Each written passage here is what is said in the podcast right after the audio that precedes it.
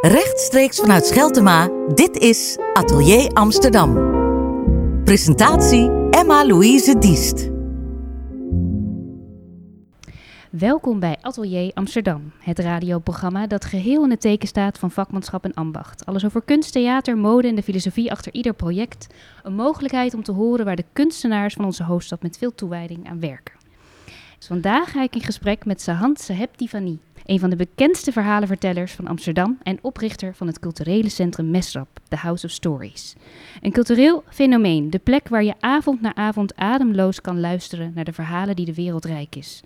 Het is bovendien een platform voor de ontwikkeling van interdisciplinaire kunst. Het is een plek waar iedereen zich thuis kan voelen en kan genieten van de kunst van het verhalen vertellen. Als ik het goed heb begrepen, kan je er ook heerlijke Iraanse zelfgemaakte soep eten. Dat klopt, ja. ja, ja. En uh, ja, zijn hand is hier bij mij uh, aan tafel aangeschoven. Ik ben ontzettend blij dat je er bent. Want je bent ook nog genomineerd voor de Amsterdamprijs voor de kunst 2020. Ja. Dat is niet niks. Nee, inderdaad. Ja. Of tenminste heel de mesrap, hè, waar ik maar uh, ja, ja, sinds kort hele... een radertje van ben. Ja. Oh, hoe voelt dat, om er sinds kort een radertje van te zijn? Dat, dat is heel gek, want tien jaar lang was ik de mesrap. Um, en soms is dat een probleem van loslaten. Maar aan de andere kant moet ik ook heel erg bekennen dat de Mesrap nooit had kunnen groeien als er niet zo'n fantastisch team uh, in en omheen zat. En als je kijkt, want ik, ik geef een korte beschrijving van wat het dan is. Maar wat is voor, voor jou, als je kijkt naar Mesrap en jouw werk, hoe zou je dat omschrijven? Eigenlijk als een soort uh, uit de klauwen gegroeide woonkamer. Uh, dat is ook heel letterlijk hoe het begonnen is. Gewoon de plek waar mensen samenkwamen. Ik zag hoe mijn ouders hun vrienden onderhielden. Uh, lekker eten was belangrijk. Uh, de gezelligheid, de veiligheid. Um, en in principe is dat wat het is. alleen ja, de schaal is wat anders. Want voor corona zat er daar 250 man op een vrijdag. Ja, en lekker tegen elkaar aan, inderdaad. ja. Maar als je kijkt naar een woonkamer, um, je beschrijft een hele warme plek, zeg maar, waar je je gewoon fijn kan voelen en waar je geaccepteerd bent. Miste je zo'n plek in Amsterdam? Jazeker. Ja, om een aantal verschillende redenen. Ten eerste omdat ik uh, bemerkte dat om mij heen er kunst op heel hoog niveau werd beoefend. Alleen kunst was iets voor mensen die naar de kunstacademie waren gegaan of naar het conservatorium. Ja. En de, de volkskunst, zoals die gewoon bij mensen thuis werd beleefd, dat is hier toch veel minder uh, gangbaar. Of daar wordt op neergekeken. Je kan André Hazes meezingen in een café, maar gewoon samen met je vrienden uh, een gedicht voordragen of verhalen vertellen of liedjes zingen en dat mensen ook allemaal de teksten kennen. Dat bestond minder en dat is iets wat in die Iraanse huiskamers wel aanwezig was, maar ook in Russische huiskamers, in Koerdische, India's en ja, ga zo maar door. Dus dat was iets waarvan ik vond, ja, dat, dat, dat kunnen we introduceren hier in Nederland. Ja, want je hebt het over storytelling, dus verhalen vertellen.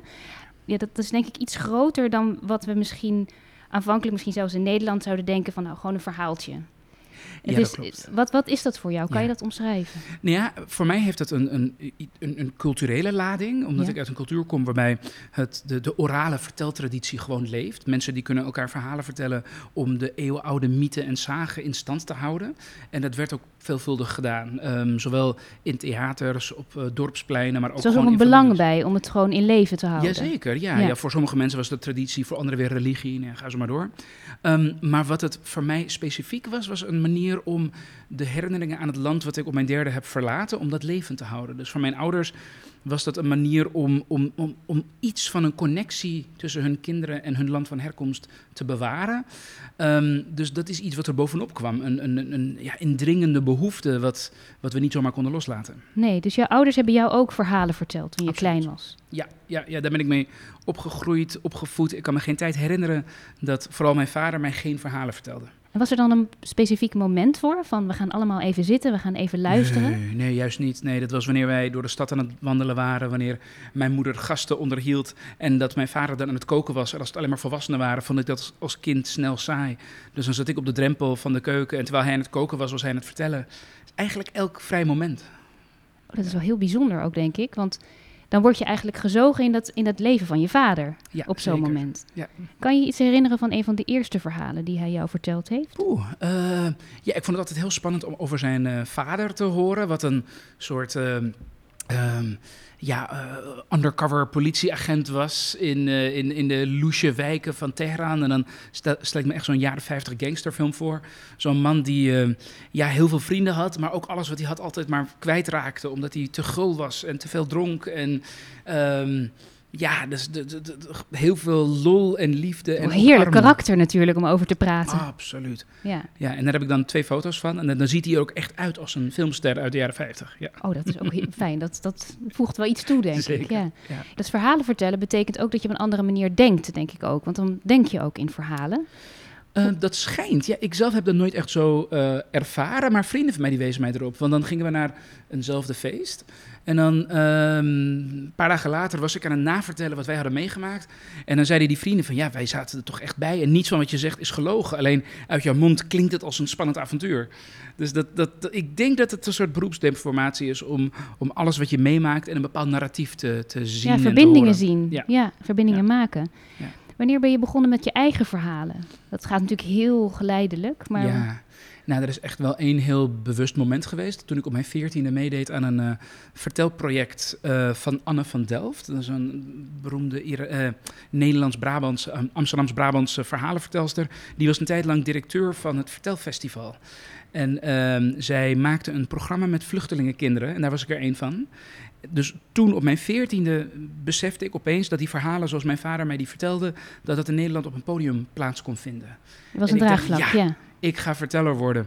Alleen toen kwam ik er daarna achter dat toen ik eenmaal op mijn twintigste, dus zes jaar later, besloot om verhalenverteller te worden, dat er toen niet meer echt een podium voor verhalen vertellen bestond in Amsterdam. Dus die behoefte was er wel, maar de, de, de infrastructuur moest gecreëerd worden. Heb je enig idee waarom dat zo was? Nou, zij was onderdeel van een bepaalde revival die er eh, in heel Europa eigenlijk wel plaatsvond. Eh, van de jaren 60, 70, 80. Van mensen die eh, naar oorspronkelijkere kunstuitingen gingen. Zoals dat in sommige landen ook de volksdansen weer opkwamen. Ehm, volksmuziek, bandjes die traditionele draailieren en dat soort dingen gebruikten om, om muziek mee te maken. En het verhalen vertellen was daar onderdeel van. Maar omdat het een soort golf was, ging dat ook op een gegeven moment weer naar beneden. En dan had je wel hier en daar wat vertellers, maar het was nooit groot genoeg om echt, echt grote podia daarvoor op te zetten. Ehm, er, was, er is bijvoorbeeld een één succesvolle eh, eh, eh, agentschap voor vertellers, ook uit die tijd, die al 25 jaar eh, werkzaam is. Alleen die, die, die, die, die, wordt, die, die stukken van hem en van zijn artiesten, waar ik trouwens ook nu een van ben, die doen het heel goed op basisscholen, maar dan, die worden dan niet in theaters veel weggezet. Dus er moest gewoon heel veel gedaan worden om het grote publiek daarvan kenbaar te maken. Ja. Denk je ook dat mensen eh, moeten leren luisteren op een bepaalde manier? Ehm, nee, dat denk ik niet. Ik denk dat een goed verhaal dat dat iedereen kan raken, maar mensen moeten wel de noodzaak er weer van inzien. Of tenminste, ja, noodzaak klinkt alweer heel groot, dat is eigenlijk het woord niet. Meer durven loslaten, de waan van alle dag. En zodra dat gebeurt, dat het even is van, oké, weet je wat, even deze vrijdagavond telefoon op stil. En dan komt het gelijk vanzelf. Dan hoef je ze nergens meer van te overtuigen, dan, dan zijn ze er gewoon. Het klinkt eigenlijk ook, nu we in een situatie zitten waar iedereen ehm, zich moeilijk maar aan kan aanpassen. Het is een moeilijke tijd, dat we dat misschien wel heel erg nodig hebben. Ja, dat denk ik wel. Alleen ik moet zeggen dat wat wij in de storytelling, het verhalen vertellen, nodig hebben, dat dat altijd wel op een bepaalde manier een plek vindt bij mensen. Ik vind bijvoorbeeld de Nederlandse cabaret-traditie, dat dat eigenlijk ook verhalen vertellen is. Ehm, ja, ja, en nu. Ja, het is, ik, ik zit er middenin, eh, in, in, in die gekke, rare coronatijd. Dus ik, ik zelf weet het ook even niet. Ik raak vooral mijn publiek kwijt. Maar ik moet ook even bij mezelf eh te raden gaan van ja, wat, wat was nou belangrijk van wat je deed? En wat daarvan dat beklijft en kan je behouden in Ja. een tijd dat je niet meer voor 200 man in een zaal mag vertellen? Heb je, een- heb je al een idee wat dat is, wat beklijft bij jou? Waar, waar grijp je naar terug? Of als je even het gevoel hebt dat de, dat de grond onder je voeten verdwijnt? Mhm. Nou, weet je, toen wij begonnen met storytelling, toen deden we dat in de menstrap voor 15 man, 20 man. En dat is op een gegeven moment uitgegroeid naar 250 man. En dat, dat idee dat succes in aantallen lag, dat is iets waar, waar ik nu heel erg van terugkom. Omdat ik nu noodgedwongen voor kleine groepen vertel. En ehm, vroeger was een kleine groep een teken dat de marketing er niet deed. Maar nu is het van, nee, dit is wat, wat er mag zijn en het is eigenlijk even leuk. Dus dat is denk ik mijn grote les van nu. Dat, dat de, het contact met vijf mensen net zo waardevol is als voor 250 mensen. Het kan ook een beetje enger zijn natuurlijk. Ja, dat is zo. Want je ziet ineens de ogen van iemand. Nee, maar dat moet je sowieso zien. Ja, dat, Ook ja. als je voor 250 man vertelt, ja, ik doe dat niet in een zaal met alleen maar licht in mijn ogen dat ik van een zwart gat vertel. Dat nee, dat begrijp ik. Maar het is wel dat je de blik hebt van één iemand soms. Oh ja, dat maar kan... dat- daar, daar, focus ik altijd op. Ik zoek Ja? altijd die ene wanneer ik voor 250 man vertel. Ja, zonder dat is het geen storytelling, hè? Dus dat moet echt één op één. moet echt een... Ja, zeker. En hoe doe je dat? Ja, dat, dat, dat is een gevoel dat je ontwikkelt. Dat is, dat is durven. Dat is vooral die angst om dat niet te doen los te laten. Dus het is niet iets wat je hoeft te leren, maar het is iets wat je, wat je gewoon doet door, door die, ja, die angst weg te laten, eh, van je af te schudden. Ja, maar die angst heb je ook nodig, denk ik. Nee. Nee? Zo. De angst om iemand in de ogen te kijken? Nee, maar eh, het om, om ja, gewoon het daardoorheen te gaan, zeg maar. Want je voelt een kleine barrière, gewoon menselijke barrière. En daar moet je dan even... Dat, is, dat, dat, die menselijke barrière, dat is allemaal Dat is- opgelegd in cultuur en dat is, dat is zot. Dat, dat is, nee, dat is nergens voor nodig. Maar is het, wat, hoe voelt dat om uiteindelijk dus ehm, die verbinding te voelen met iemand? Ja, dat is heerlijk. Je wordt gezien. En je wordt gezien als mens. En voor iemand met mijn achtergrond, een vluchteling uit Iran, die heel makkelijk kan wegvallen in statistieken en vooroordelen. Mensen denken al een idee te hebben van mij voordat ze mij gezien hebben. Die, die lezen een biografietje. Ja, geboren in 1980. Oh ja, jaren 80 kind. Eh, geboren in Iran. Oh ja, vluchteling. Ehm, ja, Iran is moslim, maar ook weer seculier. En ze weten het allemaal al. Mensen die aan mij komen vertellen hoe, hoe het gaat in mijn jeugd en in mijn land. En, en op het moment dat je echt vertelt, dan, dan valt dat allemaal weg. Want dan is het even, dan ben ik niet een representant van de optelsom van mijn variabelen. Ik ben gewoon ik en jij bent gewoon jij. En dat is uiteindelijk het enige wat ertoe doet. En dan sta je niet meer 1-0 achter. Je hoeft niet eerst even te vertellen, ik ben dit en dit niet, voordat je aan je Nee. verhaal begint. Dat is niet meer nodig. Nee, nee, nee. En hoe begin je aan een verhaal? Dat, dat is heel erg afhankelijk van het verhaal. Ehm, soms is er een bepaalde noodzaak om over iets te vertellen. En dan zoek je daar de woorden en de verhalen bij. Soms is het omgekeerd. Soms valt een verhaal in jouw schoot en dan denk je, ja, hier moet ik het over hebben. Ehm, ik heb ooit eens bijvoorbeeld, wat zal het zijn, bijna twintig jaar geleden een documentaire gezien over ehm, een, een gouden plaat die wij op de Voyager-raket, of NASA, hè, wij zeg ik dan, de Amerikanen de ruimte in hebben gestuurd. En het daar allemaal opnames waren van de muziek en de woorden en de beelden van wat de mens de mens maakt. En dat daar ook de opname van een zoen op te horen was. En dat vond ik zo een prachtig mooi verhaal dat ik dacht, dat ga ik op het podium vertellen. Terwijl heel veel collega's ook verhalen vertelden van Roodkapje en, en, en, en, en de Griekse mythe. En niet dat, niet dat daar iets mis mee is, die vind ik ook heerlijk hoor. Maar ik dacht, ja, dit is ook een verhaal wat verteld moet worden. Dus toen was die behoefte groter dan een idee van wat ik daar nu wil vertellen. Ben je ook wel bezig met hoe mensen het ehm, horen? Dus wat mensen er dan van gaan, zelf gaan, gaan maken? Want jouw verhaal heeft natuurlijk uiteindelijk een uitwerking op degene die het hoort. En die zal waarschijnlijk zijn eigen verhaal maken. Natuurlijk, ja, dat is altijd zo. Ehm, ja, ik heb, ik heb bijvoorbeeld heel lang mijn eigen vluchtverhaal verteld, doe ik nog steeds. Ehm, ik heb het nu sinds een aantal jaar voor kinderen bewerkt, omdat die al die eh, vluchtelingenmassa's zien. En ja, ik heb heel lang dat gedaan, dat ik daar op het podium stond en over mijzelf vertelde. En na een paar jaar, nou wat is het, na bijna twintig jaar, ging me dat heel erg tegenzitten. En wat ik toen deed, juist omdat ik niet meer wou dat het publiek alleen maar naar mij kon kijken van, och, ja, gut, die jongen heeft wel wat meegemaakt. eh, dat ik de, de eh, persoonsvorm heb veranderd van ik, van de eerste persoon, naar jij, de tweede persoon. Dus in plaats van dat ik zeg dat, eh, dat ik op mijn derde op een paard werd gezet, was het en jij werd op je derde op het paard gezet. Die avond dat je je land verliet en eh, je aan de rechterkant de rotsen, de bergen zag, links van je niets, een groot dal, boven je de maan en de sterren. Je bent in een gevangenis in Turkije nog naar je vader op zoek geweest. Je had hem al zes maanden niet gezien. En toen je hem eenmaal zag, toen herkende je hem niet. Ja, en zo gaat het verhaal verder. Het allemaal op de jou en de jij. En ik vond dat dat moest om mensen even te laten voelen wat het is. En niet als ehm, veilige toehoorders van een afstand het lijden van iemand anders te aanschouwen. Dat moest even, dat moest even binnenkomen. Ja, dat is een heel direct resultaat van ik die even ja, even doorheb dat wat ik hoor dat, dat, dat, dat, en wat ik merk, dat het niet helemaal klopt met wat ik wil bewerkstelligen. Ja, en heb je ook, toen je dat veranderd hebt, ben je anders gaan kijken naar je eigen verhaal? Ehm, nee, maar ik merkte dat mijn publiek met mijn, mijn, mijn contact met mijn publiek heel anders werd.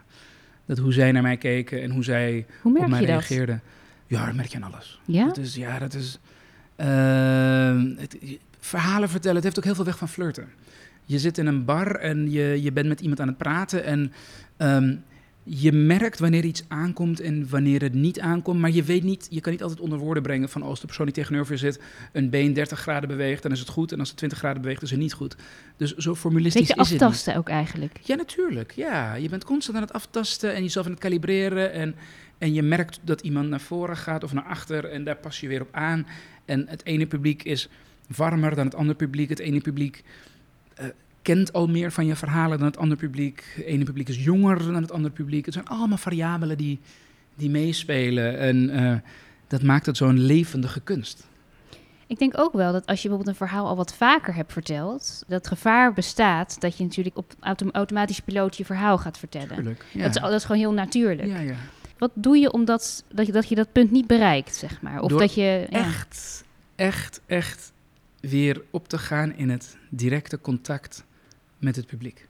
En is dan zo'n switch van, van perspectief, helpt dat dan Nee, bijvoorbeeld? nee, nee, nee, dit is nog los van wat je qua tekst doet. Dit is gewoon echt los van wat je vertelt, of je nou één keer vertelt of al honderd keer hebt verteld.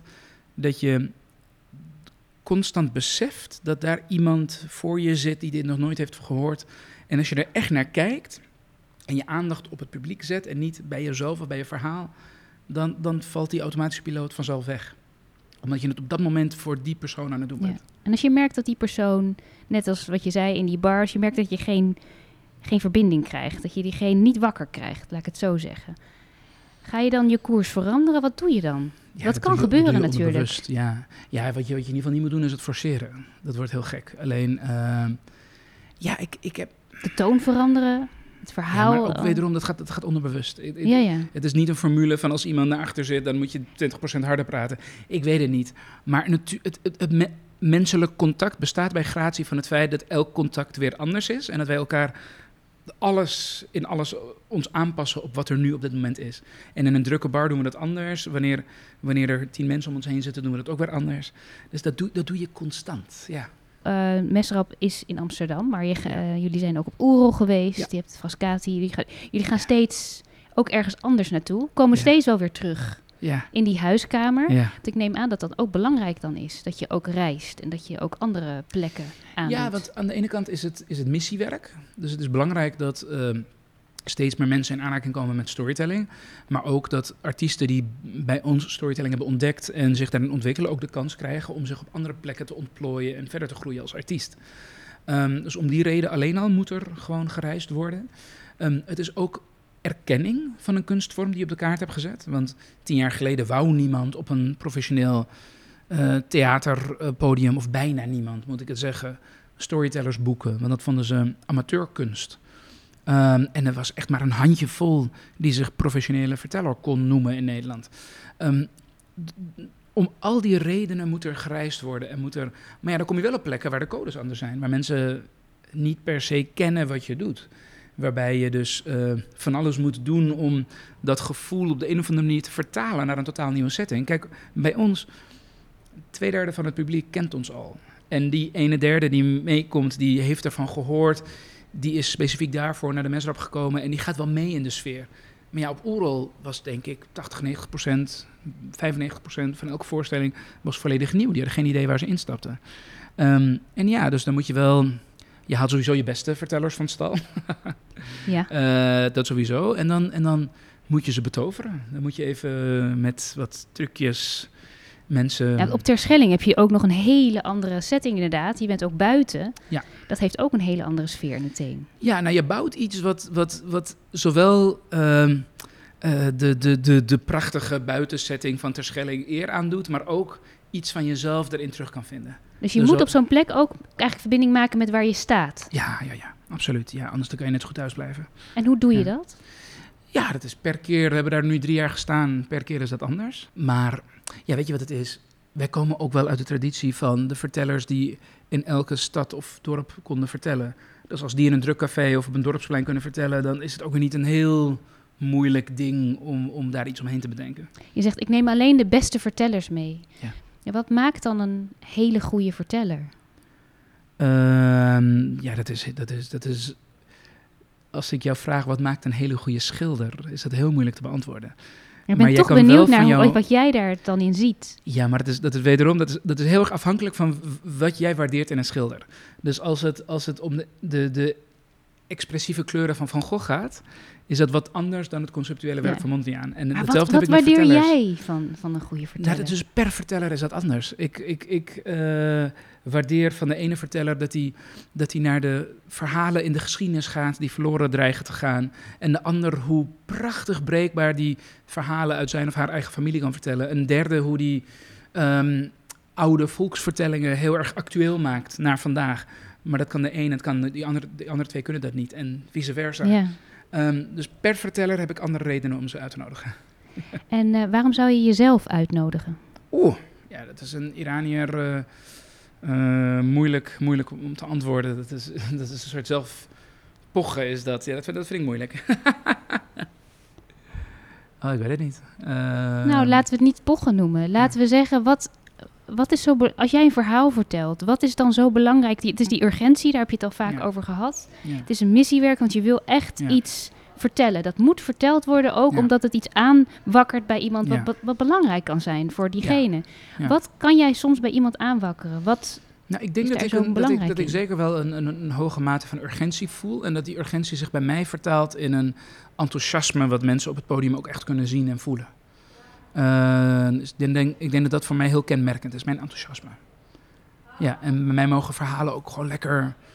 Het mag ook, eh, het mag ook lekker doordenderen. Kijk, want als je zelf aan het praten bent, dan ga je er ook van genieten, denk ik. Ja, natuurlijk. Ja, daarom. Ja, als je dat niet leuk vindt, moet je het ook niet doen. Nee, nee ik, ik vind het het leukste wat er is. Het is hard werken, maar het is het leukste wat er is. En waar geniet je dan van als je zelf aan het praten bent? Waar kan je soms van genieten? Ja, ik geniet van, van zo'n narratief dat zich langzaam uitrolt. En dan die aha-momenten bij het publiek die dan, oh, oh, hier, ja, en daar. En wanneer verschillende dingen samenkomen. Wanneer ik een, een Iraanse mythe vertel en dan naar een soort Amerikaanse science fiction ga. En dan naar mijn eigen familieverhaal. En dat het allemaal met elkaar te maken blijkt te hebben. Ja, dat is, ik, ik, vind dat, ik vind het fijn om het te mogen doen. En ik vind het fijn om te zien en te voelen hoe dat bij het publiek aankomt. Ja. En dan hoop ik dat je dat nog ontzettend vaak mag gaan doen. En dat we daarvan mogen gaan genieten. Dank je. En eh, ja, heel erg bedankt voor dit gesprek. Ja, graag gedaan. Zo.